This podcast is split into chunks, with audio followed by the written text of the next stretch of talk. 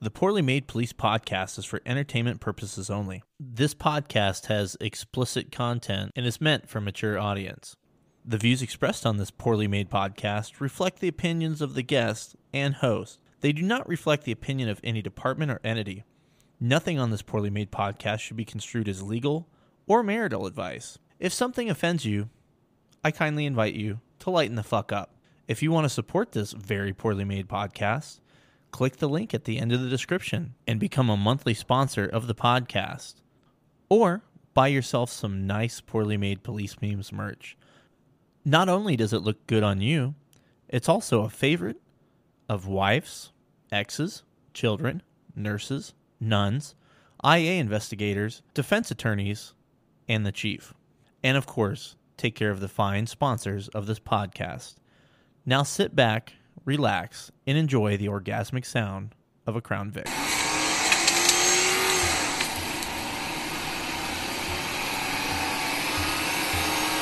Oh, hey there.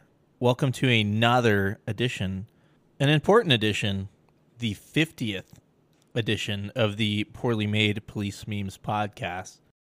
Who'd have thought we would have made it this far? But here we are, standing tall. That sounded stupid. Anyway, how are you guys? I uh, hope you guys are having a good evening, afternoon, sexy time, whatever you guys are doing right now while you listen to this poorly made podcast. This uh, this podcast is a little different than what I've done in the past. There's not like a question section that I usually do on Instagram. So the fella I talked to on this podcast, LT, is a cop in the Sunshine State. He had some specific things he wanted to address, and so I said, figured, fuck it, I'll let him do his thing. So he is a about a 20 year cop, wise guy, has a lot of good information. So I think you guys will enjoy it. He had a bunch of different experiences as a cop, went through some pretty heavy shit in his life. So definitely worth listening to what this guy has to say. But before we get rolling into the podcast, Sundays, your podcasts are brought to you by the one, the only Officer Privacy. And as you guys know, I've been repping them for a while now. I'm going to continue to do so because in this day and age, you need it. You don't want people showing up to your door. You want that privacy. Your personal information is available pretty much to anyone with an internet connection, right? The information includes your home address, phone numbers, names of relatives, all that good stuff. If you Google your name right now and the city you live in, you will see dozens of people search sites exposing your private information. This information can use, be used by stalkers, criminals, and identity thieves. You're on some viral video. They want your name and your badge number. They figure out what city you live in or Google nearby cities with your information. Boom, it's right there. This is dangerous, but you can do something about it. You can remove yourself from these sites and take your privacy back. Finding the sites that have the information and going through the removal process can be time consuming and frustrating. Each site has their own unique opt out procedure, and many will not delete your information the first time you ask. And then there's a mess of keeping track of it all. Then, after you're removed, you'll be re-enlisted on the websites, and the cycle starts over again. Officer Privacy can help. OfficerPrivacy.com has two ways to help you take back your privacy. You can do it yourself. They've created a custom, easy to use software so you can quickly navigate through the top 30 people search sites and delete your information. They have instructions for every site and they include a simple way to keep track of it all. They provide access to their software free for 14 days. This is plenty of time to go through and remove your information. Or you sign up for the premium service and they take care of everything for you. You sign up, and Officer Privacy. staff of current and former U.S. based law enforcement officers will remove you from the top 30 people search sites and they'll monitor them. And if you show up, they'll take it out again. So, guys, no excuse. Go sign up. OfficerPrivacy.com. All right, moving on to uh, other things in poorly made police memes land. I did want to touch really quick on the Blue Falcon slash PMPM court. That will be the next episode, 51. I've got some cases lined up. I'm working on a couple more. It, this thing might die, to be honest with you. It's they're fun episodes to do, and I really like it. And uh, for me, it kind of you know varieties the spice of life kind of thing. So it's kind of a fun thing to do. It's been tough to get two people on at the same time. That's what she said. So if you're listening to this and you're interested in being on it, you know, hit me up. You and your buddy. It's completely anonymous. Takes 30 minutes. It's a good time. but we'll see. We'll see where it goes. I, I think they're fun episodes, and I want to kind of continue it. But it's been tough to track people down for that. The other podcasts, I have no issues finding people to get on. That's what she said. Anyway, let's uh get to our band, y'all. And the band we've got up today is Of Gods and Machines and their song Blue Collar Beatdown. And we'll be right back with the LT.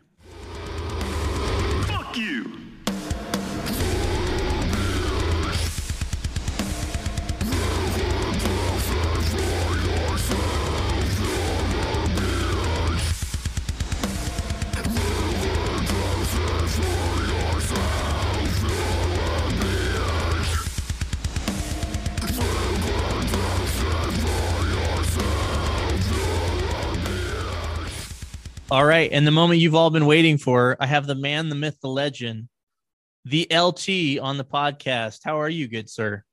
What's going on, buddy? Oh, you know, just uh, hanging out in the basement making a podcast. How what cold, do normal people is it do? up there?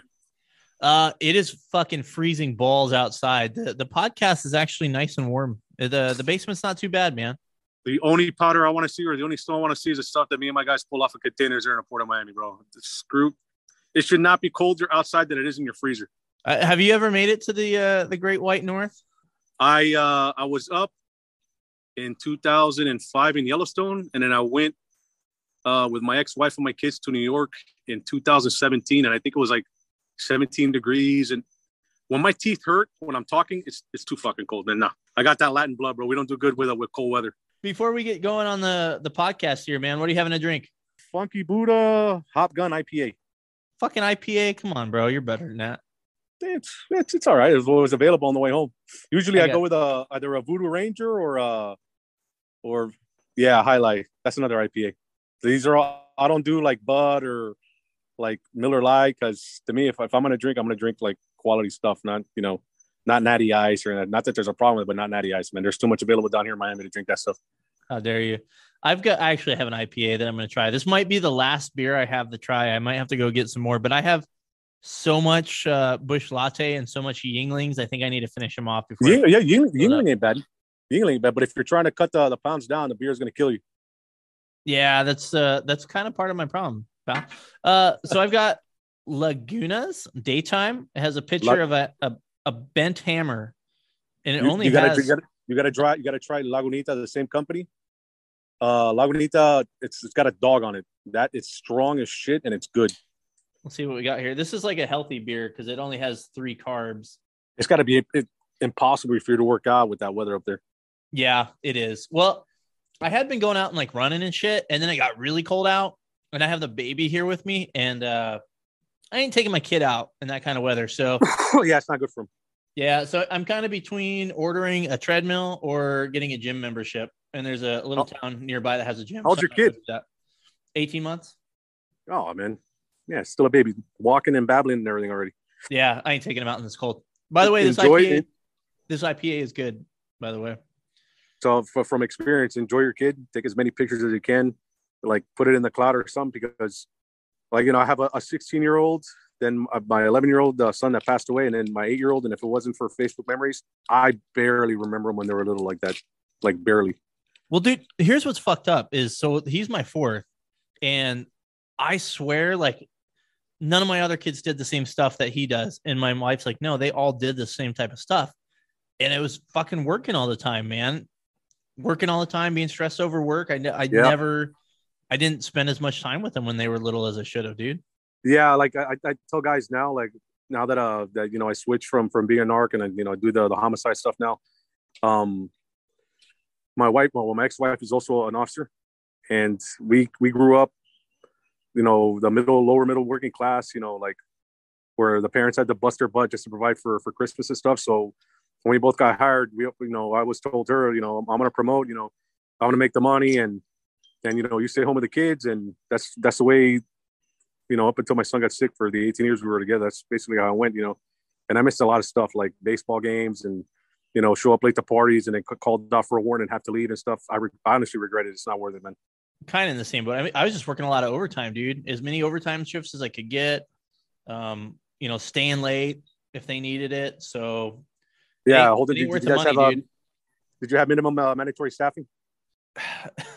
uh, not to have too big of a bitch session about my old apartment, but for the first couple years I was there, it wasn't like that. They would never call people in, and then towards the end they started calling people in and all that shit. But we had we had pretty good uh, plethora of like uh, off duty gigs, where like yeah, the bank yeah. or the bar or wherever would so, hire. So cops. so we're talking flow. Like like I hear like when I go to, like, I've been sent to the DEA unit commander school and stuff like that. You know, the FBI, uh, the, the six week uh, Southern Police Institute training and stuff like that. And it's cool when you when you uh, talk to guys from other departments and you start just talking and how powerful the unions are. Like, what was if you don't mind discussing? Because I'll tell you what our off duty rate is. What's your guys off? What was your off duty rate when you work for that department? Like, did they pay you up front? Like the troopers, like like FHP, they pay them up front. So you show up to your off duty. It's a construction gig. They put the money cash in your hand. But for like for my department, it's uh, depending on your rank and depending on what you're working. So if you're working like a dolphin game and it's at capacity, uh, as an officer, you're making 65 an hour, a sergeant is 70, and as a lieutenant, you're making 80 bucks an hour. And it was about 14, that. 50, it was about yeah, that. A, Not all yeah, the jobs yeah. paid that good, but most of them were like that.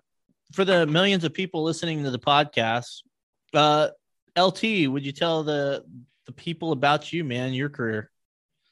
So I work for uh, one of the largest police departments in the state of Florida. Uh, I've got 19 years in sworn. Um, I started out in uh, a quiet, like residential, you know, area. Um, I spent about a year and a half, no, a year, and I was abroad was a black fucking cloud. Like I come from a family of cops, so they always told me, you know, your first year that you come on, and like the rookies that are listening, this is 100% true the way you work, if you're jumping calls, you know, making arrests, you make a reputation for yourself. Also, if if if you pay attention to the way you write your reports, if you're descriptive and you know you know the difference between hours, like yours and mine's like hours and R A R E, that makes a big difference. Um, I, I worked the street. Um, got a really every three or four days I was getting really really good callers, like really really really good stuff, like the whole gambit.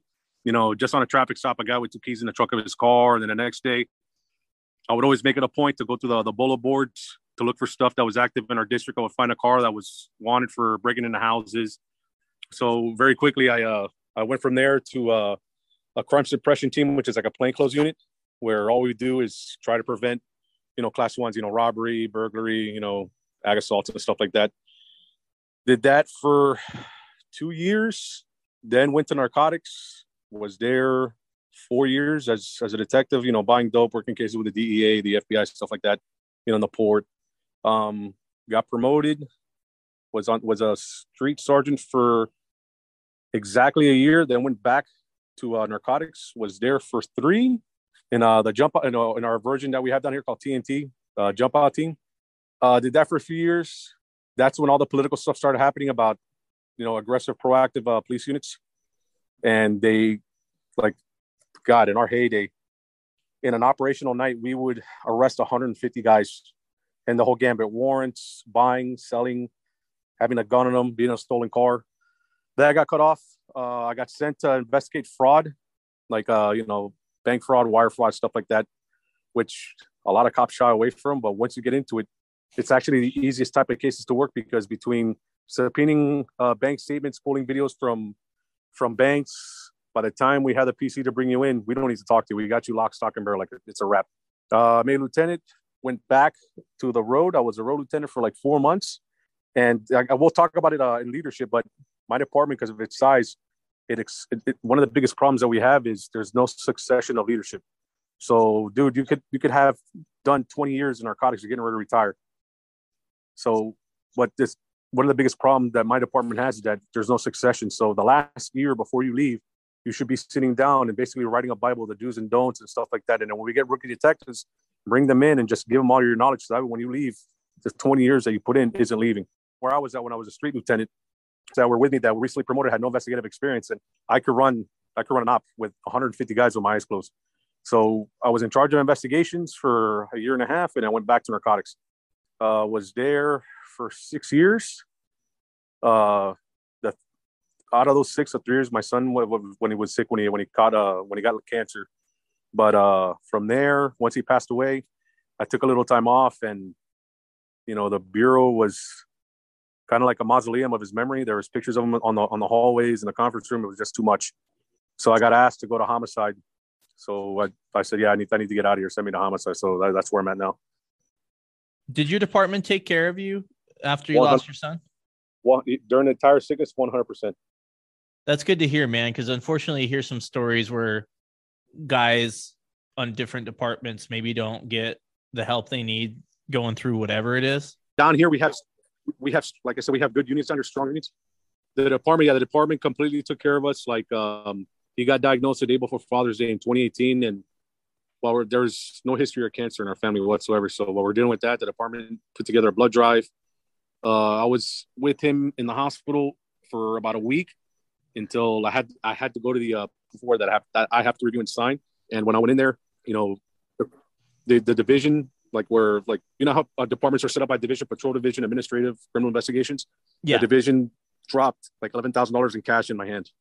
So yeah, they they my department took very very very good care of my family. Very good care. That's good to hear, man. So much so that when my son died, they paid for the funeral. Man, I'm I'm really sorry to hear about your son, but I I'm glad to hear that they had your back through all that. Yeah, you know, we I, I can't complain, man. My uh my the boss like you're, you're you know the, departments have chiefs we have a director and uh, yeah my director i can't say enough about well my two directors i can't say enough about what they what they did for me and my family. So i have no complaints on that and from i really have no complaints about my department.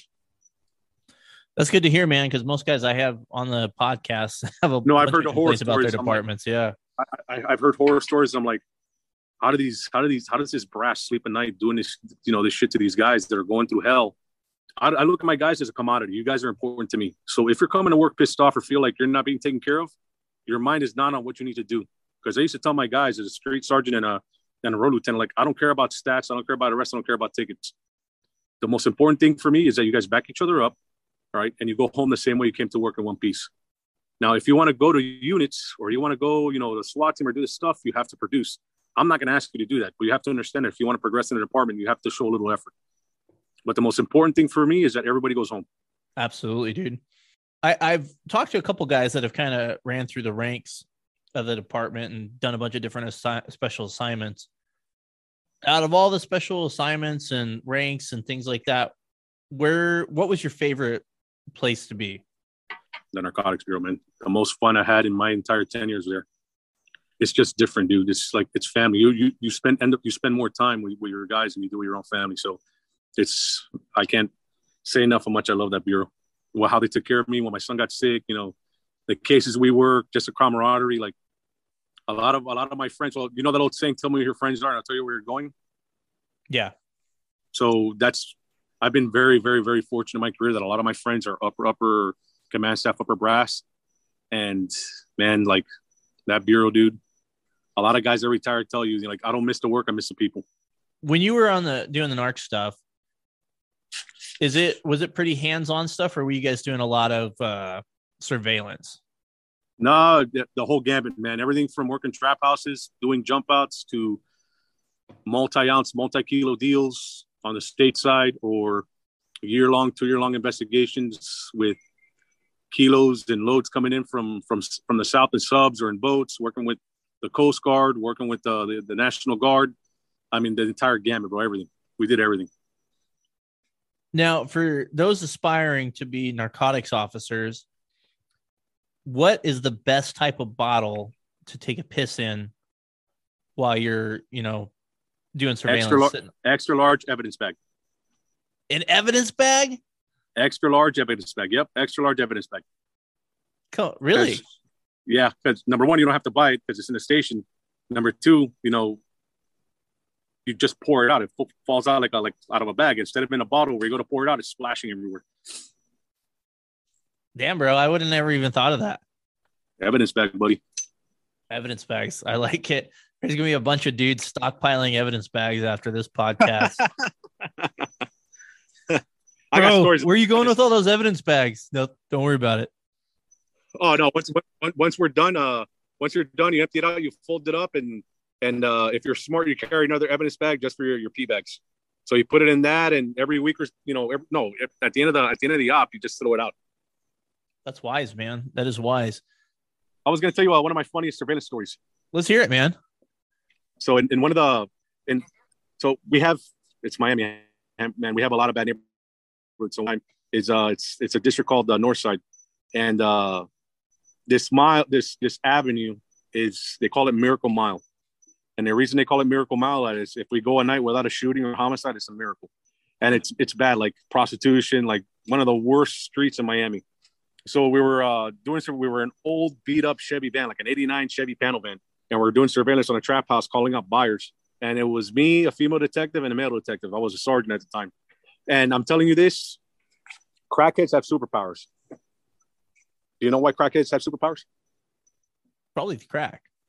no, crackheads have superpowers because they could walk up a street and pick out a car that's never there and call it out. Mind you, this van was fucked up. This van was beat to shit. Their windshield was cracked, like was beat up. And we heard a crackhead shuffling up to the to, to the spot to buy. Call us out. Hey, hey, that van don't belong there. That van don't belong there. So the trap house, I don't know if it's the same way nationally. It's like when you take away the mystique of the drugs and how it comes into the country, at the end of the day, it's a business. So a lot of the trap houses down here run by experienced guys. The main guy is not going to be at the house. He's going to come by at the end of the night to pick up the money. You got your seller, the guy that actually provides the dope. You got your money guy, the guy that takes the money from the buyer and walks up and gets the dope and brings it back. And then you got your muscle, the guys, you know, doing counter on bikes, walking around, or guys with guns. So when uh, this crackhead called us out, one of the muscle guys started walking up to the to the to the van, and he was strapped. He had a gun in his hand. So my guys started freaking out, and I told him, "Hey, wait, wait, wait! Don't freak out! Don't freak out! Start shaking the van. Start shaking the van back and forth." So I told the female detective to start talking dirty, you know, like, yeah, baby, give it to me, give it to me, give it to me. And I told the detective, hey, say, yeah, baby, take it, take it, take it. So the guy thought, like, once he heard the detectives like going off, he thought it was, he, he goes, oh, oh, it's just uh, some bitch turning a trick. And he walked back to the, to the front of the house.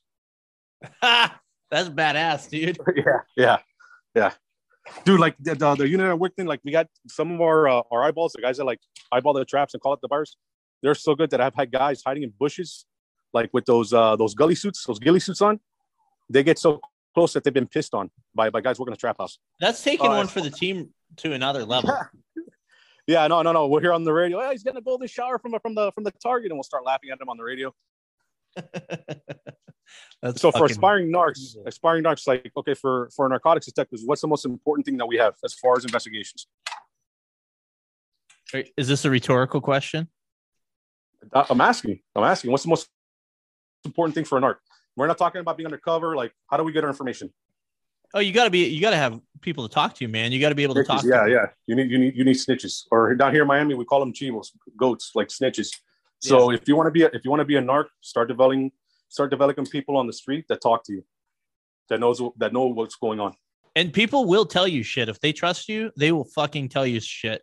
Some of yep. the best cops I knew had relationships with the people in the neighborhood. And if something was fucked up, those people in the neighborhood, they wouldn't tell anybody else, but they'd fucking tell that cop because they trust. Yep. Him. Yep. Give him the number. Give him the number to your burner phone. If something's up, call me. And if there's a way that, that we could get you paid, either through a Crime Stoppers bounty or if we could compensate you legally and by policy, we're going to do it. And nobody's going to know. We talked a little bit about what your favorite gig was. What was your least favorite gig as a cop? directing traffic in the sun. That oh, that's the fucking worst that's, anywhere in the you country. Lose your, bro. you lose your faith in humanity, man. Like there's a car that burned in a crash. There's like four bodies in the street, 10 fire trucks, and somebody pull up. I need to go that way. Okay, well, the street shut down. No, I need to go that way. Well, why do you need to go that way? That's where I live. How long have you lived there? 15 years. Like, ma'am, how do you not know how to get home another way? And you've lived at that place for 15 years. So directing traffic sucks. It, yeah, it's amazing that that is a thing all around the country, everywhere. Man, and people fucking blow by. They won't pay attention. You could have a, a intersection shut down. People aren't paying attention. They'll blow through the intersection and almost kill you. Directing traffic is some of the most dangerous shit we have to do. Honestly, well, for I'm sure you got like the guys that uh, that listen that probably identify like like uh, one of the units I'm in charge of is investigating uh, fatal crashes. So at night, you have to be on your P's and Q's because you could have the street blocked off, roped off, four or five police cars fucking blocking all this traffic, and you will have a DUI plow through your scene and almost hit your people. And I'm telling you, the, the overheads are on and there's flares everywhere, and you'll it, it never fails. That maybe out of ten death investigations with crashes at night, two you'll have a DUI blow through the through, uh, through the scene. I swear that drunks are attracted to the lights. Correct. I feel the same way. It's like a it's like a uh, a mosquito going towards the fucking the light. The flame. Yep. Yeah. Moth into the flame there. Yep. When uh, we were talking the other day about some of the stuff you wanted to talk about on the podcast, you brought up some of the I don't want to say the most common, but you brought up some of the things that you know have been kind of themes on the podcast and shit I think is important to a lot of people. And I've been talking to you for a while, and I, I figure you got some shit to say about all this stuff. So I feel like we should maybe just get right into it. And the mental health, police mental, mental health. health. dude. Police what are your health. thoughts, man? Well, thankfully, my department it's one of the larger departments, well, smaller the departments down here in Miami is finally caught on. We're one of the only departments in the state of Florida that actually has a bureau of psychological police psychologists dedicated to mental health. So if there's an officer involved shooting, they go out to the scene. If there's a traumatic incident or something like a really fucked up call happens, they they respond to the scene. They provide counseling. Like if like for me, I'm not afraid to say it. I tell all my guys, if you're going through something, a divorce, uh, you have issues growing up, and now they're manifesting now. Go see us. Go see us. Go see a shrink. If you go see on your own, nobody's going to know that you're going. The therapist is not going to disclose. If you have a substance abuse issue, pills, you know, dope, you know, alcohol, you could self-disclose to these therapists. They'll send you to treatment, and nobody will know. And it's going to be paid by the department while you're gone. It's paid by the department, and while you're gone, nobody's going to know. You're not going to get charged time off. So that's honestly, I think that's the biggest hurdle that we have as a department right now. Not not the political stuff, not the stuff we see on this on the TV. It's it's cops killing themselves. I think for the last three or four years, you know, our own guns have taken more of us than a bad guy on the street. That's unacceptable, man. Yeah, you're absolutely right.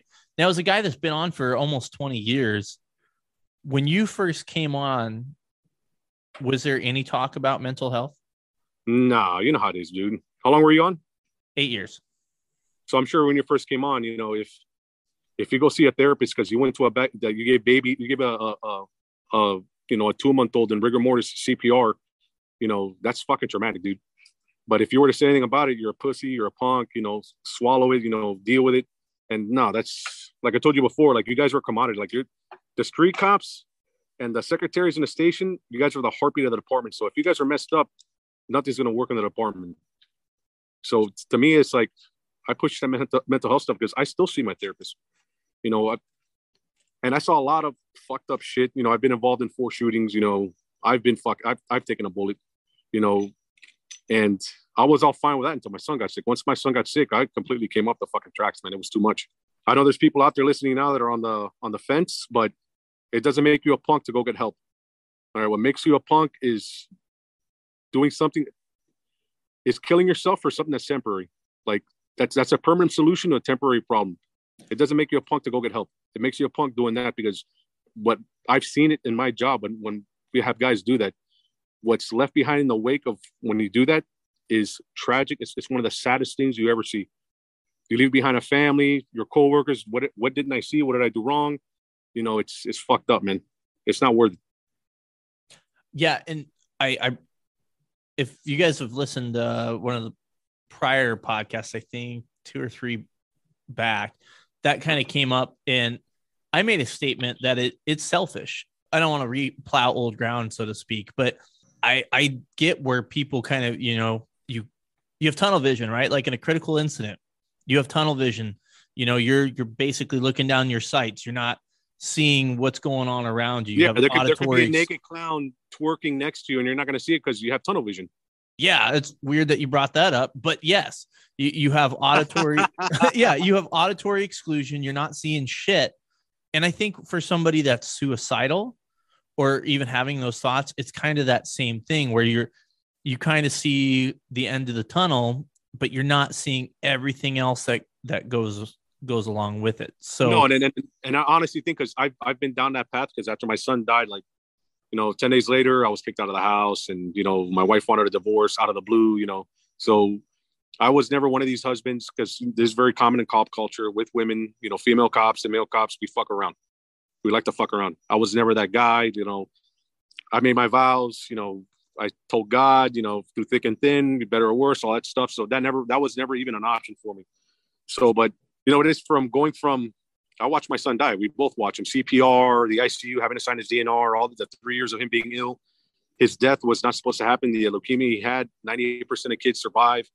So from going from that to, you know, within 10 days being kicked out of your house, you know, I slept on an air mattress in an apartment, an empty apartment, no fridge for two and a half weeks you know, I don't want to get too much into, into what happened because it's going to really identify me.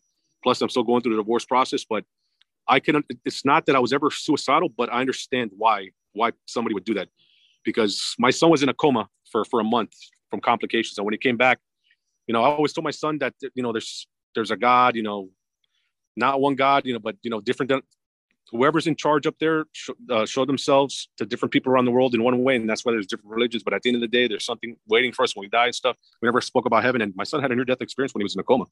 So his what he told me was um, that he was on a spaceship, but he wasn't in space. He was in the clouds. There was angels taking care of him, and there were other sick people on the ship. He was on the ship for a few weeks. He said that he ate really good food. He watched some movies, like did kid stuff, and he uh, he pulled up to uh, a set of stairs. Like I don't know if have you ever been on a cruise? I, I haven't. So like whenever you uh, disembark, there's like a gangway, like a like a bridge they put from the ship to to, to the dock. Yeah. So he told me that that the, the the spaceship arrived, the dock or the plane came out, and people started getting off. And he said when he was waiting in line, he looked really far away, and that the ground was made out of clouds, like white clouds, and he saw people like like little ants, like in line, and really really far away, there was a huge gate made out of gold. He said that like a gate, like like a skyscraper gate. I said, Dad, behind that gate, there was it was a sun, but he's like, Dad, you know when you look at the sun, it burns your eyes. And I go, Yeah. I go, no, Dad. When I looked at the sun, it was like the best, the warmest hug I ever had.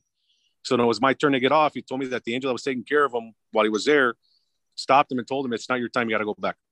And then he that's when he remembers like waking up because he was in a chemically induced coma, intubated, dialysis machines, a ton of 30, he was in hooked up to 33 infusion machines. It was really fucking bad. And it took about two and a half weeks for him to get out of the fog from the opioids that they're using to keep him under, then the methadone. Once I saw he was back, you know, I thought I said, you know, puppy, what do you want? To you know, you want to talk about what happened? He goes, yeah, what happened? He goes, you got really sick and you went to sleep. You were asleep for a month. And he goes, but I wasn't asleep. And I go, what do you mean? That's when he told me the story. So with like the, the suicidal stuff and the death stuff, um, it was probably the lowest point in my life where not like I said, not that I was thinking, you know what, just fucking plug yourself because your kid just told you what's waiting for you. Was like, no, I'm not going to do that because I have two other boys here waiting for me, and I have too much. I have too much to live for here. But I completely understand how a person could come to that conclusion. It's just like, it's just like you decide today, hey, you know what, I'm going to go fishing. It's just that easy of a easy of a, of a decision. Yeah, dude, and it's it's so sad that we just there's I mean so many cops do it. I mean there was just that case recently where it was uh, a married couple. It was you know, basically. Yeah, here in, that was here in Florida, Pinellas County. The the the officer, the, the, the husband killed himself. The next day, the, the female officer killed herself, left behind a, a month old baby. Yeah, dude. I mean, how how fucking sad is that? So, I God, man, I just I wish I hope people that are going through all that shit, you know, and and the other thing of it too is ignore all the noise too. Even if there is that fucking asshole in your ear, or even a perception that there's you know somebody that wouldn't be supportive of you going and getting help they can go fuck themselves. To be honest with you, you know, I occasionally, yeah, yeah. you know, I get like I've admitted here in other places, like I was in a pretty dark place when I left and was having a hard time with everything. And there's dudes that'll fucking, you know, say shit to me, whether it's in, you know, emails and comments and shit. Like, oh, yeah, oh, stop being a pussy, you know. Yeah, no. all this shit. Like, I don't, I don't care about these people. They, they, you know, when I say at the end of the podcast, I love most of you. They're not people I love, right? They can go yeah. fuck themselves. So ignore all that noise. That those people are pieces of shit, and you know, hopefully they'll change and kind of see the light. But you got to do what's right for you and your family, and and, if, and take if care of yourself. if you're if you're not happy, you have to be happy before you can make anybody else happy. If you're not happy, if something's going on in your life right now that you know it's not good, whether it be against substance abuse or domestic abuse, something, just pick it. You saw a fucked up call last night, or you handled a fucked up call last night, and it's fucking with your head. All right, it, it doesn't make you a punk to go get help. What makes you a punk is not getting help, is being afraid, is, is worrying about the stigma. Like, no, fuck, fuck the stigma. You know, yeah. what, what's, what's worse that, that, that you know, somebody finds out you're seeing a therapist because you, you had a fucked up call last night, or you fucking put a bullet in your head and now they're renaming a street after you. Yeah, exactly, dude. Exactly. I I did want to bring something up that got brought to my attention after one of the last podcasts. And the guy, and, and I may have him on down the line. Actually, I will I plan on having him on the podcast down the line, but he was basically like, Hey, I was in a critical incident. It was super fucked up, but I'm totally fine.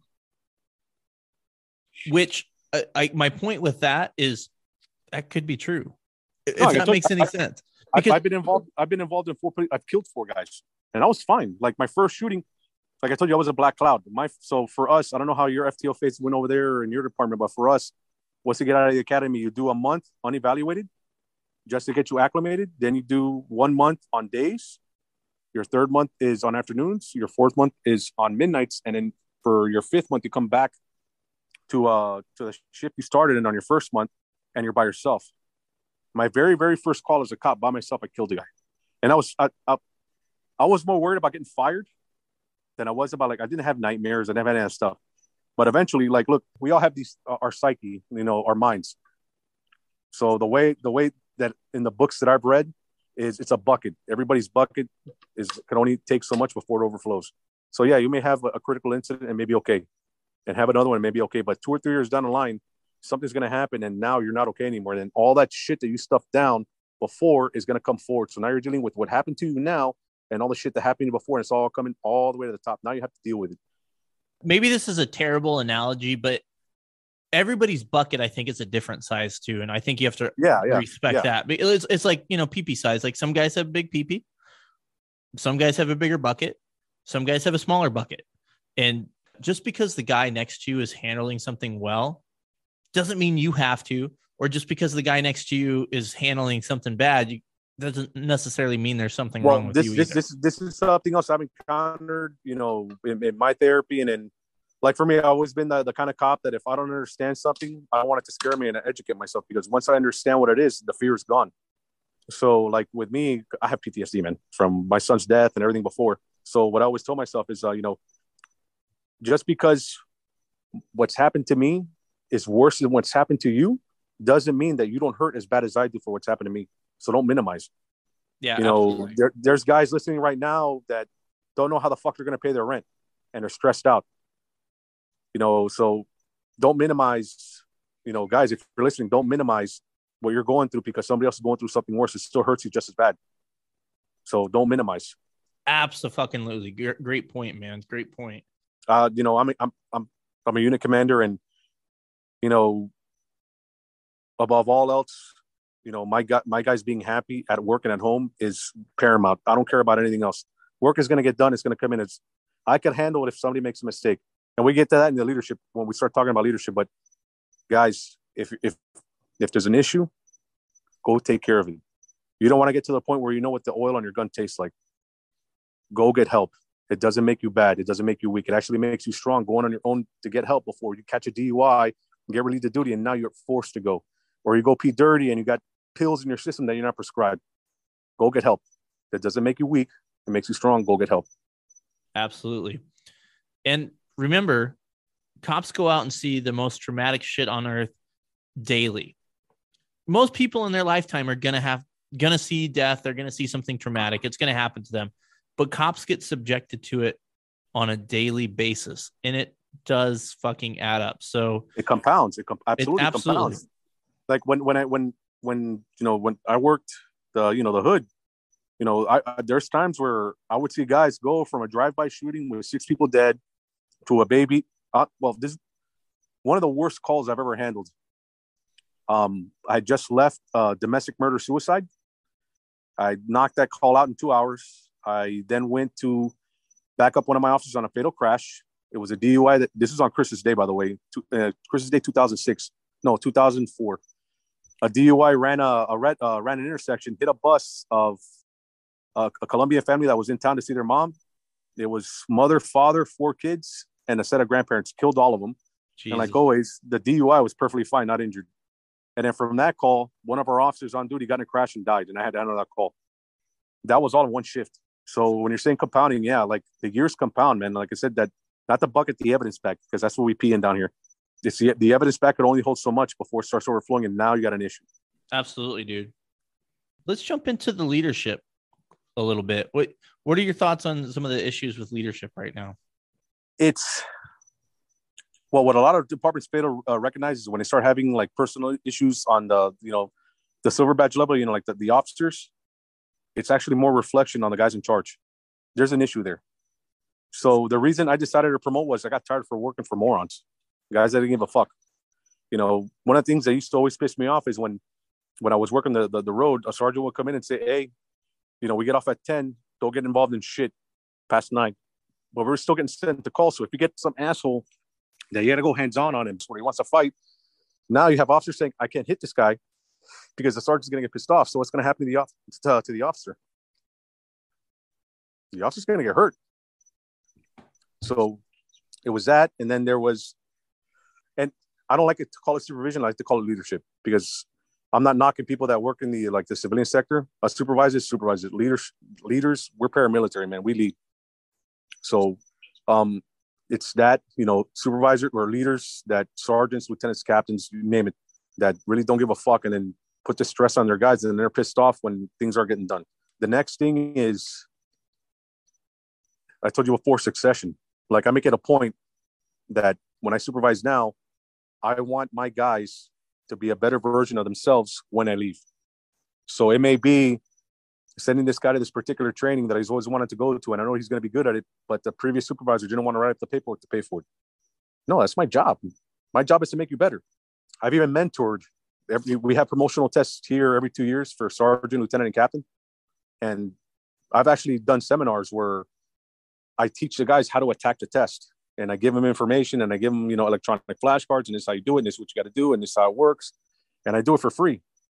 You know, historically, guys that have attained rank do the class, but then they charge, you know, $750 a head for the class. And to me, dude, that's that's a mortgage payment, that's a car payment. Like, no, knowledge is supposed to be shared. It's not supposed to be put under a money wall. Like, no, that that needs to change. And then the way, like I said, I read and educate. Like, I don't. Do you know who Simon uh, Sinek is? I don't. You have to look up Simon Sinek. He does a TED Talk thing, but he also does his own thing. That guy, the way he talks about leadership is perfect. It's perfect. So he goes into this thing about, you know, why do eaters uh, leaders eat last? Some knowledge, man. So you know, in your department, do you ever do like a like a Thanksgiving or July Fourth, like cookout with the with the department? You know, like where the department just like catered and people ate. Uh, I mean, not really. No. That's fucked up because I'm telling you right now. I'm telling you right now. If I'm if if you if you work for me, Thanksgiving, July Fourth, and Christmas, nothing's getting it's nothing's getting done. We're gonna sit down and we're gonna eat. We're gonna be a family. Bring your family to the bureau. We're gonna sit down and sit down as a family. So the reason that he says that um, leaders eat last is because who I've told you this before. Who runs the show? Patrol and secretaries, bro. So why should you guys not eat first? because I'm the sense. captain or I'm the lieutenant and I'm gonna get the food first. Fuck that. No, you guys are gonna eat first. You guys make the show run. You guys are gonna eat first. I'm gonna eat last. And if there's no food, that's fine. Because throughout the year, you guys feed me, I get to eat. But now when it's your day, you guys come first, you guys are eating first. Now we're coming into the the servant servant leadership. This is what I was telling before. This is the, this is the way that, that I lead. I'm a servant. It's my job to serve you. You don't serve me, I serve you. Now there may be times where I see you're coming off the tracks and I got to kick you in the ass and get you back on the tracks. You know, that's what I'm going to do. That's my job. I serve you. Okay. So this is something else Simon Sinek says. So if, dude, if you know you work for me and what kind of supervisor I am, you know I'm going to take care of you. All right. What are you going to do for me? Work hard, bro. Correct. You're going to bust your ass because I'm busting my ass for you. And for a fact, you know, I'm going to, you're going to bust your ass for me. And this is another mistake. If there's any like new brass listening, okay, a lot of new leadership and even old leadership, they try to beat shit into your head. Policy, this new memo that came down, they beat it in your head. What a lot of these people don't understand is that if I have control over your heart, where you know that I care about you and I'm telling you this because I care, now I have your head, I have your brain. A mistake that a lot of leaders make is they try to go the other way around. They try to go through the head to get to the heart. It can't be like that. Because if you know that I have your best interest in mind when I do things, or if some shit policy comes down, that hey guys, this is coming down the pipeline. We have no control over this, but it's important to the department. We got to comply, right? So what So- you're saying though is good leaders are essentially zombies. What do you mean? like? How? Uh, I was just making a dumb joke about the head. Oh brain. no, no. Yeah. Yeah. Like no, no. Bad leaders are fucking zombies. No, fuck no. I Fuck- was just giving you I- shit. A, a, Yeah, a think- poorly made joke. Yeah, yeah, yeah, yeah. Now Yeah, let me uh, let me break break into this real quick because I'm on the same page as you there, but I've heard, and it applies to other arenas. But there's this there's this thought process that you cannot take care of yourself, or, or you can't take care of others until you've taken care of yourself. I'm I'm fucking on the fence with that. And I see the the side of it, but I think some people would counter what you're saying by saying, "Well, wait a wait a second. As the leader, I need to and I'm just playing devil's advocate, just so No, clear. no, yeah, yeah. As the leader, I need to eat first because I can't serve my people if I haven't eaten. And I'm throwing that out there just because people get kind of weird with all that shit. I don't necessarily subscribe to it. I, I'm kind of of my mindset is if you're in a leadership role, you're you're you serve the dudes, they can fucking eat, you'll be fine, kind of thing. Eh, because people always take that, I think, too far. Like we're not starving, like we're not on an island. Like I can go to 7-Eleven afterwards and, and get a snack. People kind of I feel like people kind of manipulate these uh these platitudes and turn them So- into life. But I, I think uh, they should be lessons, but not necessarily like. I'm I'm gonna clap back at you. Or, did you just fucking say clap back? I'm gonna clap back at you. Jesus fucking Christ! Go ahead. I'm gonna clap back at you. So You said it three times. So if if look, if we as cops, we listen to people. We listen to people's problems 24 seven. And when somebody's talking to you, based on what they're saying, you uh, kind of, understand where they're coming from, what's happened to them in the past. So you saying that to me tells me that you had some really, really shitty supervisors or leaders when you were when, when you were on. So there's a level of mistrust. This guy's being nice to me. You know, I can't trust him because he wants something, which to me I love. Which to me I love. Okay, you're gonna be the the curmudgeon, like not bitter, but like you don't trust anybody okay, I'm to show you that I'm not the people that, that you worked for before. I'm to show you. And I've had it happen to me. I don't necessarily. I don't know. I had some good dudes I worked for, and I had like I had a few little shadier supervisors. All it takes, all it takes is one bad sergeant, one bad lieutenant, and bro, and you're you're salty for the rest of your fucking career. my my biggest my personally on, on my bitch is I had bigger problems with the people way up high, but you would get issues because those people in the lower supervisor positions were very loyal to whatever the mission was, eh, even as like terrible as it was. As, and when I say mission, I mean you know whatever whatever I'm going to use the word again platitude the department was using. Here's my favorite shit talking about leadership. Every year in my district, they would put up on a poster board the the goals of the district for that year on a poster board every single year and it was basically the same thing but maybe written a little bit differently we never ever talked about them ever. It was just on a poster board magically every year. There was never an email like hey guys these are the five things we want to work on this year. It was basically oh we're just basically putting this up to say we're doing it but they didn't actually do it. And i remember and i can't say exactly what it was because I, I still don't really want to give away where i worked but towards the end you know the department came up with this brand new like fancy saying that they probably paid some marketing campaign thousands of dollars for they told the media all about it and they we never got any information on it you know that kind of shit drives me nuts So this, okay. So what you're saying there, like goals, like this is where it comes down to the leader based on where, where he leads, knowing his people. So like, if let's say for the month, the platoon's goal was to write 150 citations, you're not going to get them from me because the only the only tickets I wrote were PC. Now I have my pet peeves, just like I'm sure you did, like people that speed through school zones or stop on train tracks or go around a bus. You're gonna get cited, bro. But I never wrote like tickets, tickets. Like I never sandbag stop signs. I never did any of that stuff. I was always looking for for guys out there breaking into cars, breaking into houses, doing robberies. But this is where it comes down to the leaders knowing where their people are strong at. So, what did you like to do when you were a street cop? What Like, did what I like to do? Honest man, I just fucking liked answering calls. I So was that guy.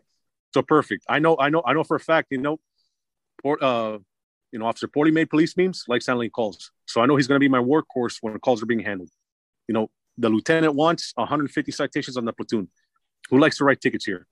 This guy likes to write tickets. Okay, so I'm going to tell the guy, hey, every day for an hour and a half, you're not handling calls unless something crazy goes out or you know an officer needs emergency backup. Go write tickets, as many as you want, and then you know, hey, we want 20 arrests. You know, self-generated arrests. You know, that would be my job. 20 arrests in a month. I can knock off 45 in a month by myself. So it's knowing what your people are strong at and not asking you to go start doing jump outs or doing surveillance on trap houses and stuff like that because that's not your niche because everybody has their niche. That's where knowing your people comes into play. Oh yeah, absolutely. And that's uh I think depending on the leadership, you either know your people or your people are a number. Like, oh, uh, I got seven guys on, that's what I need, and whatever else happens is fine. You know, some, something that always like grinding my fucking gears is when some there's a difference between you making an honest honest mistake on the call and then you just just because you want to do something dumb. So it always bothered me when I was a sergeant was when a guy would make an honest mistake. You know, he was fighting a guy and on a body camera he called him a motherfucker, you know, you piece of shit. Stop fighting me and I'll fuck you up. The brasses has a problem with that. You know, that, that goes contrary to professionalism and all this stuff. You know, write him up and I would I would I would sit down there and have a, an argument with my lieutenant. Like, no, the guy was fighting a guy. No, no. When was the last time you fought a guy? When was the last time you had to use of force? Like, no, you haven't you haven't put your hands on a guy, handcuffed a guy in 10 years. So how are you going to tell this guy how to handle a uh, call where the guy's twice his size and is cursing at him while he's fighting him? No, I'm not writing him up. I'm not writing him up. Another mistake that that leadership makes is that just because it's written on paper, that's gospel. You cannot write a policy for the job that we do that's going to work 100% of the time. There always has to be wiggle room. And just because a guy makes a mistake and you know he made a mistake doesn't mean we have to slam him. Because at the end of the day, I want you to come to work happy, happy to be here, happy to work. Mistakes are going to be made. I don't want you to worry about having to make a mistake, right? And it's going to alter the way you do your job. It's going to get you hurt. No, hey, dude, you made this mistake. Hey, take it on the chin. You know, you made an honest mistake. Just be careful. Don't do it again. As opposed to, no, you made a mistake. You're going to get suspended for five days. He made a mistake. He didn't do it on purpose. Like, why are we slamming this guy? And You now know- we're getting into polit- now we're getting into political stuff. Oh, because that guy was married to this captain's daughter and they divorced. And it was like, no, I'm not. I'm not. I'm not getting with that political stuff. I don't do that internal political bullshit. This is a job. Workers working. that it. I'm a firm believer there really shouldn't be many policies that say shall not. There should be some should nots, but not shall not. And all you fucking guys that have to deal with PowerDMS, you know what I'm talking about. Yeah, and they would change that shit all the time. You guys use the same thing. Oh, PowerDMS, fuck my Yeah, yeah, life. you get those yeah, fucking bro. You emails. get the email. Yeah, review it. Oh, review these nuts. Fuck me. Yeah. well, what's I- good? what's good about our RSOP is that one of the very, very first lines in chapter one is that uh, the department recognizes that it cannot develop policy or procedure um, that's one that's concrete that can manage or direct an officer how to handle the uh, the the encounters he may you know the, the encounters he may face doing his job. So we don't have like shall not you shall not drink on duty. Like there's certain things that yeah you're not going to do you know but there's there's other policies where there's too much there's there's wiggle room. Like i've never i've never subscribed to just because i can't fuck you i'm gonna fuck you. You know like no let me talk to you what happened? Okay let me listen. Okay you made an honest mistake. Or you know i've had times where you know it's a problematic officer you know an officer one of these crusty old like hates the world been divorced six times you know hates everything. He could win the lottery win 50 million dollars and bitch he has to pay taxes like one of those guys. That just makes a stupid mis- not a stupid but just make this does it on purpose because he's lazy so, you know, in those instances, like, okay, one, you made a mistake. You know, it was an honest mistake. Take it on the chin. You know, we'll, we'll let it ride. The second, like I said before, is like, no, you did this on purpose, dude. Like, seriously? Like, you, you, you've already been, I've already called your attention to the fact that on multiple occasions, you arrest a guy, drop him off the station for transport. The transport guy pat, pats him down. He's got a gun on him or a knife on him. Like, this is not the first, not the second, it's the third time. Like, you're not even searching your guys and that's not that's either going to get you killed or somebody else killed. Like, no, I'm not going to fly with that. Yeah, absolutely.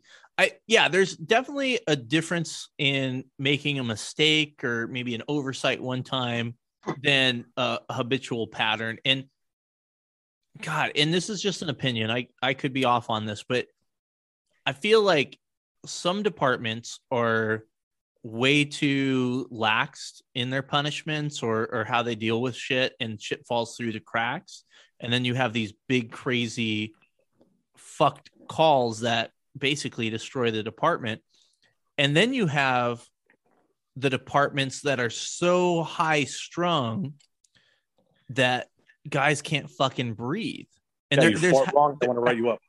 yeah you you know you fucking you know you you fucking ate corn and there's corn in the toilet. You're you know you're getting a write up. You know it's not organic corn. It you know the old joke is how many times did i violate policy walking out to my fucking squad car today? No, everybody violates SOP on a daily basis. You just don't know it. yeah because there's so much of it. It- and i think again it's a, is a willful intent or is it ridiculous? And i get like oh you got to know all the rules of your employment. I totally get that. But for policing the goalposts are changing. You know if anybody's not a cop but you're you know wondering what the fuck is PowerDMS it basically it's a program a lot of police departments use to keep track of their policy and procedure. And when there's an update and they change policy then you go read and sign off on it. When you get hundreds of those a year, it gets kind of confusing and convoluted. When your There's- policy and there's- procedure there's manual is is longer than the fucking Bible, it's confusing. There's top end brass. I guarantee you, there's top end brass that does not know the department's policy. no, no way. Brass So- doesn't. Uh, there's top end brass that doesn't know what patrol does anymore. And then when something happens, they're so shocked by it. But they got. When's the last time they were out and saw what their boys and girls So, were doing? so you you hit on something that I did as a street sergeant. I did as a as a as a street lieutenant, and I'm gonna make captain soon. I'm gonna do it as a street captain. Right. So I would make it a point, even when I work narcotics as a supervisor or as a leader, I I would go to the stuff that I didn't have to go to. You know, I would go to calls that I didn't have to go to, and you know, I would tell my guys, I'm not here supervising you. I'm not here babying you. I'm here for two reasons. Number one, I need to know what you guys face on a daily basis so I could properly lead you guys and see what you guys have to deal with every day. Number two, if the sergeant or the lieutenant is throwing the first punch on a guy that needs to get his ass kicked, what does that mean you guys can do? Yeah. I'm going to be in the trenches with you. I'm not here to, to micromanage. No, I'm here. This is your call. You're in charge. I'm here as a backup. What do you need me to do? So that way I understand what my guys are doing. So when something comes down the pipeline or I see an issue, I have a fundamental understanding what I see now as opposed to what I saw when I was a street cop 10 years ago. Yeah. Well, and then, I, I, and then- some guys kind of hide. Some guys kind of hide behind the thing of, well, I can't get involved because I'm the sergeant, or I can't get involved because I'm a lieutenant. Uh, nobody's asking you to fucking take a bunch of calls or back up on every single fucking call. But what we're guys are asking is for you to at least fucking know what we're doing. Correct. That's why I would go out. I would, I would go to calls. You know, they, they, would send a, a priority call out, and I know for a fact that everybody's tied up. I'll get on the radio. Yeah, I'm en route. And then that was unheard of. When I was, you never ever saw your lieutenant ever. The only time you saw your lieutenant is when you fucked up or you're getting your yearly evaluation. That's it. Like I said, I, I made it a point to let me go to calls. If I hear my guy take a subject check, you know, something else that really that really pissed me off when I came back to a lieutenant is that guys are taking traffic stops and my what I was before I went back up to investigations as a unit commander for investigations, I was on midnights. And you always I'm not the guy that'll bring you in the first day and I want this in the roll call, I want this, I want that, I want this. I'll come in. Hey, I'm so and so. Here's my cell phone number. If you guys need me, call me. And I'll leave. And then I'll sit back and watch. And went very quickly, one of the very, very first things that really, man, this fucking pissed me the fuck off was an officer took a traffic stop on a major thoroughfare down here in Miami. And then lieutenants in my department, they don't drive marked cars, they drive unmarked cars. So I heard him take a traffic stop. I parked in a parking lot and I watched. I watched this guy pull out three subjects, pat him down by himself, and I'm like, "Where the where the fuck is his squad?" So I called the sergeant and go, "Hey, what are you doing?" "Oh no, I'm getting coffee with the guys." Well, you know, this unit is here on a traffic stop. He's been here 25 minutes, and I'm watching him pat guys down. Get the fuck over here. And then I went, you know, hey, officer, how you doing? Oh, hey, LT, what's up? Do your thing, bro. I'll watch these guys. And it happened again the next night. Same squad, same sergeant. Called sergeant, called the sergeant again. Hey, where you at? Oh no, I'm getting a, a, a quick bite to eat. Same officers on a traffic stop. I've been here for 10 minutes. I'm with him now. Nobody's come by. Oh no, let me uh, pay for the bill and, and you know I'll come and say no, dude, do me a favor, go home. What? What? Yeah, go home. Don't put it in a sip. Go home. But why? Because I'm doing your job for you. If I'm doing your job for you, I don't need you here. Go home. So I made it a point when I would check in. Look, if my guys take a traffic stop, if they do a subject check, you will dispatch a, ba- a backup officer. If an officer is not available, you send a sergeant. If they're not available, no anyways. And then this thing, I don't know if this ever happened in your department where two man calls like a burglar alarm that's been holding for an hour and a half, two hours. You take it by yourself? Absolutely not. Mm-mm. If it's two officers need to go, two officers are going. Period. Fucking period. Real quick, man, because you, you kind of hit a nerve with me as for a couple of things. A traffic stops, and I, look, I get you're you're out in the middle of nowhere. You're nobody else is on. It is what it is, unfortunately. Yeah, But- if you're if you're rural, like yeah, your backup is an hour and a half away. That's one thing. But when you have 16 guys working, you know, Miami, you know, a, a neighborhood in Miami at 2:30 in the morning, especially the area where we work, there's just fucking nothing going on. So why are you not back? Why isn't the entire platoon here not backing this guy up? Exactly. Yeah. If you got a guy on a traffic stop, your buddy, whatever, zone mate, some guy, you hear a cop on a traffic stop and you're not doing anything, just go by. Make sure he's okay. That should be fucking That, that's common courtesy, dude. Now, no, I will that's, say, that's, that's why I sent the sergeant home and say, I'm doing your job for you. Go home. Go home. oh, yeah, no, absolutely. I'm agreeing with you. I'm just throwing it out there for the kids that are listening. The other thing I wanted to add on to that, though, is, and maybe you'll disagree, if there's a bunch of shit going on, unless you have to pull over that car, like because it's a, a drunkenness going to kill somebody or there's something else super fucked up, don't No, I, fucking I stop. agree. With, I agree 100. percent don't stop If- fucking yeah, cars when calls are pending. If Don't it's a, fucking be a if it's a shit show, the yeah, the shit's hitting the fan. Don't be dumb and fucking stop a car because around a stop sign, bro. Go handle fucking business, man. Yeah, that shit would drive me Please. nuts. My, my captain at the time heard me when I would check in at 10 at night. The same thing, the same spiel. Yeah, two man calls or two man calls. I don't care how long they've been holding. Sent two people, traffic stops, dispatch an officer. The same spiel. So my captain calls me, goes, "Hey, you know what's up with that?" I told him, No, I've been seeing on my platoon that this is what's going on. It's unacceptable." He goes, "No, but if an officer's on a traffic stop and needs a backup, he'll call for a backup." And I go, "Captain, I understand, but every single cop that's been killed on a traffic stop didn't know the guy was going to kill him." Yeah, Oh, absolutely, you know, dude. Yeah, yeah, you're right. You're right. You're right. Okay, yeah, you're right. two man two man calls and again i get it if you're a rural small place a rural i always fucking can't say that rural but I, Just say you I've live in the talked- six. I've talked to some guys in smaller town cops, and they're like, well, these fucking big city guys, you know, they roll up to you know these calls with a bunch of people. We don't, we don't need all them people. You're Why talking out of your ass. You're talking out of your ass. If you have a fucking the resources, use the resources. It's not about being a fucking cowboy. Don't you know? And the guys that are in kind of like this medium sized departments, having cover on calls is it's not a fucking pussy move. It's being smart. If you have to, if you work a place like that where you don't have covered, it kind of is what it is. You know, I'm sure you knew that up when you signed up. But if you work somewhere and there's guys available, just because policy doesn't say you need two people there, have somebody fucking watching your back or go watch your buddy's back. And that that's kind of my two cents on that. Don't be fucking cavalier.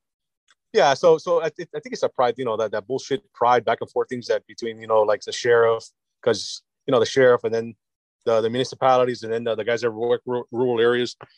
The only the only bulletproof person I ever heard of is Superman. So unless you have a fucking cape and a six pack and shoot fucking lasers out of your eyes, you need a backup. What about Chuck Norris? Chuck Norris doesn't need backup, right?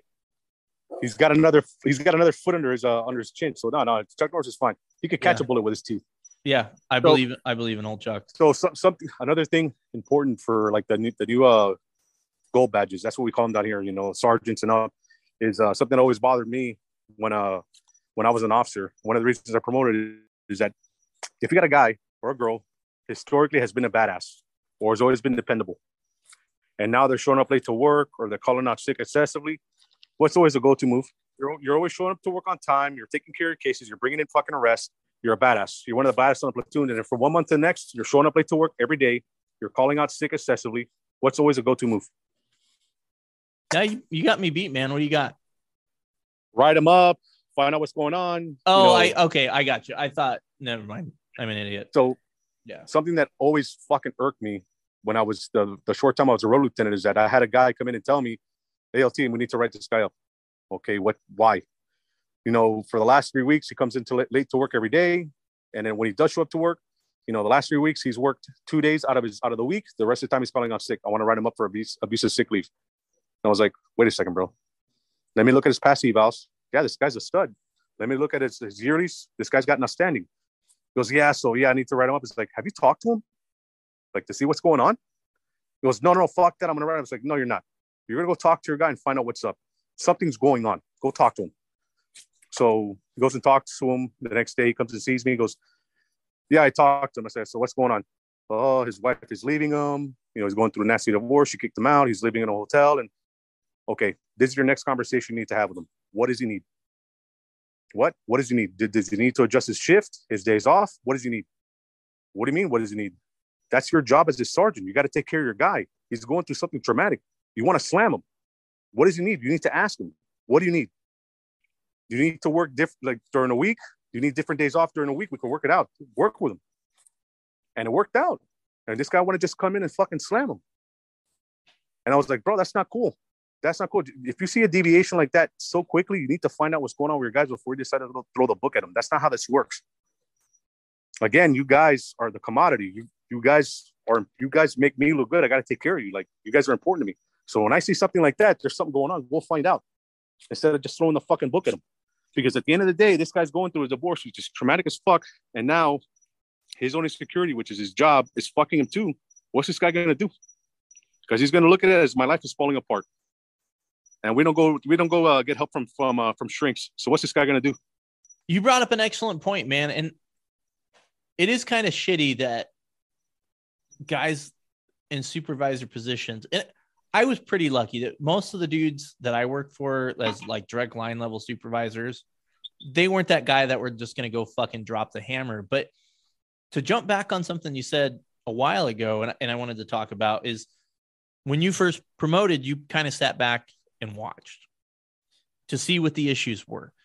I can't tell you how quickly an officer, if you're someone that's going to promote or, or maybe you're newly promoted, from coming from a, a former, you know, line officer, the quickest way to lose respect is to come into the room the, your first day and say, I expect A, B, C, D, and E and F out of you guys. This is the way it's going to be. Blah.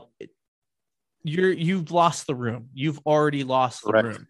Which goes back to what I told you before. It's easier to get to your guys going through their heart because then you have their head than going through the head to get to their heart.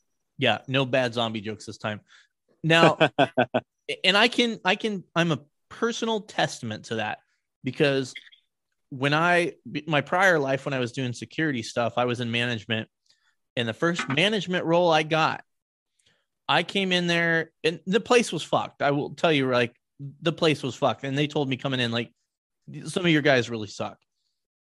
However, I came in there with the guns blazing, and then all of a sudden, I had no one working there, and I was you know working eighty hours a week on a salary not to say these people wouldn't have gone eventually anyway, but I could have maybe saved him. And now, fast forward a couple years later, when I went to a different position, came in, did not handle things like that, and it went a whole lot fucking smoother because I saved who needed to be saved, and I fixed issues without just coming in with that full head of steam, like you guys are fucked, and we're gonna fix X, Y, and Z and shit like that. So, just food for thought. Well, you, you, you touched on two things. Something I said earlier. So, whenever you see, and again, this is going to like the newly promoted guys that are now, you know, platoon commanders or captains, like guys in charge of a, a bunch of cops. If you step into that role and it's a shit show, everything is fucked up. All right, it's not a reflection on the guys. It's a reflection on the leadership that was there before you were there. So coming in, like you're saying, and dropping the hammer, you, you just lost them. Come in and like to me, like I told you, I will walk in a roll call. Hey, I'm so and so. This is my number. I'm just gonna sit back and watch. But the only thing I worry about, the only thing I want you guys to do is go home. Go home the same way you came to work in one piece. That's all I want to see. So again, like the guys that are coming in now, and if they're taking over an investigative unit, it's a shit show. That's a reflection on the brass that was there before, not on the guys. Because if the brass been doing their job, it wouldn't be a shit show. Right, number one. Number two, this is for supervisors or leaders going into investigative roles, like the super or the, the lead, narcs, guys investigating burglaries, you know, whatever it may be. You know, don't come in hard. Do the same thing. Hey guys, here I'm, you know, I'm so and so. You know, here's my number. You know, just want you guys to go home. and then start looking at the reports. Start seeing what they're doing when they're coming to work. Again, barring divorce, like I said before, and all that stuff, the guy's just we say it in Spanish, polo by his balls. He just doesn't want to do it. You need to pay very, very close attention to what he's doing in his investigations because so if if an investigation, if little things aren't being taken care of, just minor things, the big things are not being taken care of either. Yeah. And I think probably everybody listening this has probably heard of something similar in their department where some shit like this really snowballed because no one was paying attention. There there was no oversight. And a while back, and I'm trying to remember exactly which podcast it was that we were talking about shit like that is there I, I believe it was with uh, my good buddy the uh, the out in Mississippi who's uh in a leadership role. And he made the point like there's always going to be the conflict between you know the guys and the brass. It kind of is what it is. But because there has to be those guys paying attention to what is being done. And i kind of brought that up earlier in the podcast is things either go, you know, we're too strict, we don't let guys fucking fart, and then we have guys that kind of get away with everything. To be a good supervisor, you have to be a good leader. You have to be paying attention to what your dudes do, or shit like that will happen. As a line level guy, I would even argue if you're watching your guy, your fucking buddy that's normally fucking squared away, and weird shit like that's starting to happen, or you know you're noticing his investigations even as a patrol officer going downhill or his officer safety is fucked and something's going on. Maybe you can even help out and say hey dude what's up? Just throwing it out there. Yeah so like for me if when i work dope if a guy made a real fucking mistake like like he fucked up even if it was an honest mistake like he fucked up i'm not to go from the rip. I'm tossing this guy out of the unit. It's not to happen. But but if my guys create a shit show, I gotta I gotta deal with that shit show and put out fires. So what I have done in the past is, hey, let's go outside and smoke a cigar, and we'll go through it. Hey, you did this, you did this, you did this, you fucked up, you know, you made a mistake, and I'm gauging to see his response. If he's like, yeah, LT, I'm sorry, I fucked up, man. Yeah, I made a mistake. I don't know what the fuck I was thinking, you know, or he's like, no, fuck that, you know. That's how I gauge what I'm gonna do. So if it's one of those things where I'm gonna tear in your ass, if you fuck up early, I'm gonna tear in your ass. I'm gonna it's gonna be me and you. Nobody's gonna be around. I'm gonna tear. I'm gonna tear a new one. But once we're done smoking the cigar, I'm gonna tap you on the shoulder and say, "Hey, it's a dead issue. We don't need to talk about it anymore. Can we go back inside?" Unfortunately, in a lot of places, it it lingers forever and ever. No, no, gossip, man. Fucking police departments are like high school with fucking guys with guns. Absolutely the last thing that you wanted to touch on was the new guys. Tell me your thoughts there, pal. Oh, so, oh, so my first encounter with you guys was when I was a street lieutenant, and I'll never forget this. I was going home in the morning, and I heard a, a unit take a traffic stop. It's on my way home. I'll go by. I went by, and he had backup. Oh, she had backup. She had four guys. It was it was a good stop. They got a lot of dope out of the car, gun. Her backup, like I walked into the car and I startled her. Hey, I'm sorry. What do you got? I know, oh, I, you know, I got, I've got some pills. I've got some, some rock, a little weed. You know, one of the guys had a gun on him. Okay. So I'm thinking to myself, these guys should all be in handcuffs. I'll walk over. The guys are sitting on the curb, unhandcuffed, and her partner is on fucking Instagram, sending, taking pictures of the bad guy, like selfies with him in the bag. I posted on Instagram. And I started with him. I was like, dude, what are you doing? Oh, oh, oh LT is like, you're on Instagram taking pictures of these guys. Why aren't these guys in handcuffs? Uh, uh, I only have one pair of handcuffs. Okay, cuff cuff one of the guys. The car's still running. Why isn't the car off and the keys are in the in, in, with the uh, the officer that stopped? So I had to stop myself. Like this guy was doing an Instagram with four fucking arrest guys that are going to jail, eating shit. Like, do these guys not understand how quickly something can go bad? Where these four guys attack him, take his gun, shoot him, and then shoot her? Like you're on Instagram on a traffic stop. Like, what are you doing? That's like it's TikTok shit. Like guys dancing and you know TikToking inside the green. I was like, what are you doing, dude? What are you doing? Like, leave that all that social. Bro, when you're at work, you're at work. The only reason you should be using your cell phone is to call all this stuff, stuff like work related stuff into work, or calling your family. Don't be on Instagram. Don't be on Facebook, Snapchat. Don't leave that shit alone because it's gonna get you in a lot of trouble. I don't want to say it yeah. was only are. I know you don't like that TikTok. I know you don't like that oh, TikTok shit. You, I, I just I, I hate TikTok, but I'm sure dudes in our generation of cops were doing similar but different because the the programs are different. But the You're making me feel old. yeah, it's You're all making me feel old because when, when I was a rookie cop, the cool thing to have was the Nextel so that you could click the button and talk to somebody. And then we and then we and then we will fuck and then we will fuck around. Like we still do it now. Like if we're in, we'll be in briefings with like upper upper command staff. Your phone better be on silent because if I see that, I've done it myself. Like my buddies that are lieutenants and captains in other bureaus, like I look around and I'll say what's up, and then once the meeting starts, I'll call your phone to see if you were smart enough to put your phone on silent. And if not, it's gonna blow up, and everybody's gonna look right at you. That's a Yeah, fuck. gonna- That's a blue falcon move right there, dude. everybody's gonna look at you. Everybody's gonna look at you. So yeah, But but yeah, the the rookie shit on Instagram, and I don't I don't think it's fair to like point fingers at the whole generation, but there is a lot of look at me kind of shit going on right now. And it could be a generational thing, but I will see because here, I mean, here's the thing is I, I have some free time and you know, I'll check out other pages or, you know, you know how it is. You scroll down on Instagram and oh, because you like this, you might see this. And you kind of go down the rabbit hole of who's on Instagram. And I see a lot of cops that have accounts and it's kind of, you know, it's for clout. Dude, and you- they're posting my- you- shit on duty that they absolutely should not be posting. And it's, I had one that I don't want to give too many details away, but it was like his girlfriend is like, Oh, yeah, check his page out. It's really cool. And then I'm looking at it and I'm like, Dude, you need to tell this kid to take all this shit down because if anybody finds out that he's posting pictures of, you know, gang members and guns and shit he pulled off of people, that's fucking evidence. well, you that's what I was gonna say. If if a public defender finds out that you're taking pictures on duty, guess what? He's gonna ask for a subpoena for your phone, and now the public defender has everything on your phone, everything, text messages, pictures, everything, everything you post on Facebook, everything. So if you're comfortable taking pictures on duty like that, you better be comfortable with everything on your phone being part of public record and for the judge to see. I don't post anything copper, even uh, even on my Facebook profile. You don't know I'm a cop because I don't post anything about my job. The only thing I'll like if we're looking for somebody, you know, I'll, I'll repost, but I don't put on there that I work for for for, the, for my department. Like I don't even post like what my employment is. Like no, you, you need you need that layer like that that company that that uh that that sponsors you. The one that like takes takes away uh message like your personal information on the internet. They are the sponsor of this podcast, Officer Privacy. Fucking great. that's bad as that's bad as fuck. Cause I just rookies, if you're listening, if you're comfortable taking pictures on duty of the shit you're doing on duty, you better be comfortable with everything on your phone, your browser history, okay, being made public record. And that's a stain that if you're looking at fucked up stuff on your phone when you're off, you're not going to be able to get that stain off. I don't care how much bleach you pour on yourself, it's not getting off for you.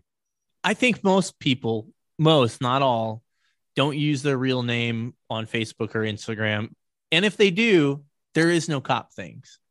But I will tell you guys, I, you know, like I said, I'll scroll through shit and I'll see people that like my page and maybe I'll click and go down the rabbit hole or maybe somebody comments. And I'm like, well, let, let me see who this fucking asshole is or whatever. And I'll click on their profile and I'm blown away with how much identifying information there is out there. And I, I do want to point out that in different parts of the country, it's different, right? Where places ha- like places in Texas or Tennessee or wherever you have take home cars, you park your car in front of your house and people fucking love you. I get it's a little bit different, but the world is a much smaller place. I would be super fucking careful about anything cop related you put on social media. Don't put body. I mean, guys will put body camera video on social media for God's sakes. How, and in the state of Florida, that- in the state of Florida, if that's an open case, like it hasn't been litigated, that's a crime. You just committed a misdemeanor. yeah, don't be stupid about that shit. That, that- Don't let I your- that's don't let your biggest bu- Don't let your buddy advice. use your your don't let your buddy use your police car to film his rap video. I'm Is not there- joking. Is there a actually story behind that? I, I I can't because it'll be too descriptive. But don't let your buddy use your police car to film his rap video. Because what's on your police car? What numbers do they put on there? Yeah, exactly. And who knows who that car's assigned to? The brass. Yep. Like, come on, you got to be smart. dude. yeah, it's. I gotta I gotta snag that uh Crown Vic uh, t-shirt you put out. oh, you have to, man. Yeah, I gotta Um, snag that. You do, and you should take a picture in uh, on duty with it with like some gang members with some code. No, I'll do it at a warrant. like no. I'll do it at a warrant. Yeah, do it on a warrant, dude. It'd be perfect. No, I, I value my job too much. No, thank you. Yeah. Yeah, I think that's that's great advice for the new kids is and it's this whole generation's grown up on the computers, right? Man, that makes me sound like a fucking You know- old you know, you- Yeah, I, I was gonna say, you know who we sound like? We sound like those veterans that when we came in that had like fucking 25, 30 years on, that were mad that we're showing up in Oakley or Danner's boots. Like, look at these fucking rookies in Danner's boots. Who do you think they are? Or you got Right. you got a flashlight on your gun. What, do- what do you think you're in, in SWAT? So I tell myself, I like, I get, I get like perturbed or kind of pissed off when I see, you know, these new guys come on and just do that stupid social media shit, posting themselves in uniform on duty and like taking selfies at scenes. Like, what the fuck? What are you guys doing? Like, what's wrong with you? Leave that shit. Leave that shit for when you're off. And don't be don't be like us and don't well, I don't want to say it like us, but me. At some point, you know, when you're a rookie, everything's new and great and fresh. I'm telling everyone right now, you may still love the job, but at some point you will be burnt out and you won't be as happy-go-lucky rookie that you are. It's just it is what it is. I'm not saying you can't love the job and enjoy the job, but your attitude will change. It's a thing. Don't blame me. Don't So- hate so- me. so- Don't at me. I'm gonna I'm gonna touch on two things. One thing I already I already touched on. When you're a rookie, how your first year on, it's a reputation you carry throughout your career. So if you want to be somebody to respect and you want to go places, comport yourself the same way. Handle your job like like it's your job. You swore an oath. Handle that like the fact that you swore oath. Eh, the second thing, um, in our jobs, and I've learned this through you know throughout the years, and you know my son's death and his illness is that we have no control over what what life throws at us at all no control. What we do have control over is how we let it affect us and how we react to it. All right. So whenever anything bad happens to you, there's always a good lesson behind it. If you focus on the good, no matter how bad it may be, you're always going to look at life the same way and you're always going to have a positive personality in a job that we should not be positive in. So remember, shit's going to happen to you. It's going to be bad. But you have to look at it through a filter. Like cameras now, cameras have filters. What filter do you want to look at what happened to you? the bad filter or the good filter. And I promise you, if you keep to that good filter, your life is going to be and your career and your demeanor is going to be that much better. Don't focus on bad shit. Focus on the positive lesson, no matter how bad it is. Like for my son, what I quickly realized was, yeah, I watched my son pass away. Okay, I could go down that dark road and just be just this completely shut down, angry at the world person. It's like that's not who I am because that's not who my son will want me to be. I need to look at this way. You know, we talked about the near death experience that he taught me about. And then I realized, like, you know, I was given an angel for 11 years of my life. You know, I know that he's, I got a story about him having my back in death. Like, it's a crazy ass story. And then I know when I die, what's waiting for me. So why should I be mad about that? Why should I be angry? No, I'm not. I'm not. And that's what everybody has to realize. Bad shit's going to happen in your career, in your life. You can't stay stuck on it. You have to look at what the positive les- lesson is, take that and move forward. And you will be a happier person in your career and in your personal life. Absolutely. The, the other thing about, you know, posting selfies in uniform and, and identifying yourself as officer so and so on Instagram and and all the shit is it's nice to be away from the job. Do do your 40, 45, 50 whatever. Turn it off after that. I'll, I'll tell you right now, um, this page probably didn't help as far as my career went. And I'm not going to say it's why I quit. It's definitely not why I quit, but you got to think about it. And I'm just speaking from my own experience. If you're somebody that's out there wanting to be a social media personality, and uh, fuck, I apparently some of these TikTokers fucking make bank, which is depressing, you know. But hey, you guys want to take money from 16 year old little girls? Go ahead. But what I was going to get at is use your time off work to be away from it. Enjoy your time at work, but there's so much other shit out there in life. Don't be a cop 24 7 and that is you know you're 100 percent because that you're you're 100 percent because guys that are attacked like I don't even watch live PD like that I watch live PD or cops like it, it makes my balls itch when I watch it like this guy's doing this wrong I, I can't fucking watch this I got to turn it off because it, it just amps me up not in a good way it makes me like angry like what the fuck are you doing so I don't even I don't even fuck with that and then what you said was true especially for the guys that are at the tail end of their career this job doesn't define who we are right? Because once you walk away, what happens to a lot of cops after they retire? dead drop fucking dead Because their job was the only thing they had. So Yeah, you have to have something away from this job. you know, I'm I'm basically on call 24 seven. But when it's you know when it's my tour, I do my tour. If I don't have anything to do or nothing's going on, I go home and I completely unplug. I com- I don't have you know thin blue line stickers on my car. It's, and not that that's a bad thing, but like I don't want anybody to know that I'm a cop and I'm off because I need I need to unplug. I got to unplug. Find a hobby, play video games, do TikToks. As long as you're not doing TikToks on you know your uniform, go fish, go do something because eventually your career is going to end. And then once that once what you're used to define who you are is gone, now what are you? Who are you? Exactly, man. Well, hey, dude. As uh as we wrap up, I want to get into the the dumb questions that I have lined up for you. Jeez. First and foremost, Lieutenant, as an adult, have you shit your pants? Plenty of times. See, it even happens to him. It happens to but you. Stop lying about it. I just shit my pants right now. It happens all the time. oh God. Uh, I, I'm still on the fence if I need to keep this in. I'm like, man, I want to have a really popular podcast, but I keep asking people if they shit their pants. We'll see. Now, we talked about Crown Vics a little earlier in the podcast. In your the- humble opinion, what is the best patrol car of all time? 2002 Crown Victoria. Is that just police package? Well, 2002. Like I told you huh? before, like I, I when I, it's a, it's a, it, yeah, it's yeah, it's because the year before I came on, that's the the car I drove in uh in driving school. You know when they put you in the skid pen and all that. Yeah. To this day, I miss the sound of that V8. Just uh, just fucking charging to a priority call. You could hear that inside the cabin, the driver's cabin, even with the license sirens going, you could hear that V8 kick in. And then what I really miss too is the smell of burning brakes, man. You know, by the way, off the, I have off, a, the, off the the discs in the Crown Vic. But I've been in car chasing Crown Vics, know what I'm talking about. You know, I have an O2 Crown Vic, right? You have an O2 Crown Vic? The the PM PM go. Vic is an O2, bud. Oh, bro, there you go. Yeah. If you're not following my even worse Instagram account, that little, that PM PM Vic, you got small block V8. Oh, she's nice. Mm. She is nice. You did bring up something that I we haven't really talked about a whole lot on the podcast, but it's kind of a lost thing now. Is back in the day, which wasn't that long ago for me, but you know, your buddy would be doing whatever on the radio, but then you'd hear that fucking Vic in the background, so you knew something oh, was going yeah, on. Yeah. You, that, you already you already knew if, if your partner if your partner got on with his unit number, you know, get click the mic with his unit number and he heard that V8, I'm dropping what I'm doing and going where's that because he's on to something. Yep. That's kind of a lost thing is these newer cars, the engines are much quieter and they do not come over the radio and the newer radios too. Now, as an avid listener of this uh, poorly made podcast, you know that I'm going to ask you about a word of the day. Do you got a good word for people to try and sneak into their reports? Hmm.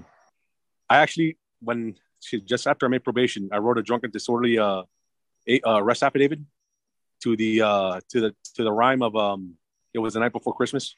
That's pretty good. Yeah, I mean, I got in trouble for it, but the judge thought I was hysterical. I mean, you got to have fun, right? Yeah, man. Yeah, yeah, yeah. But a word to use.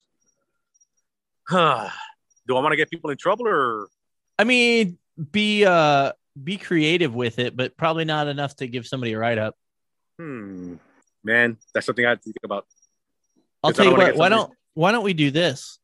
How about try and create a poem in your report? yeah, yeah, stanzas and everything. Yes. You know what? Write write write a dope arrest in a haiku. Yeah, dope arrest in a haiku. Yeah, a dope arrest in a haiku. I like it. And then, uh, buddy, I'm sure you have a lot to say on the topic, but do you have any words of wisdom that you want to pass on to the kids listening to the podcast?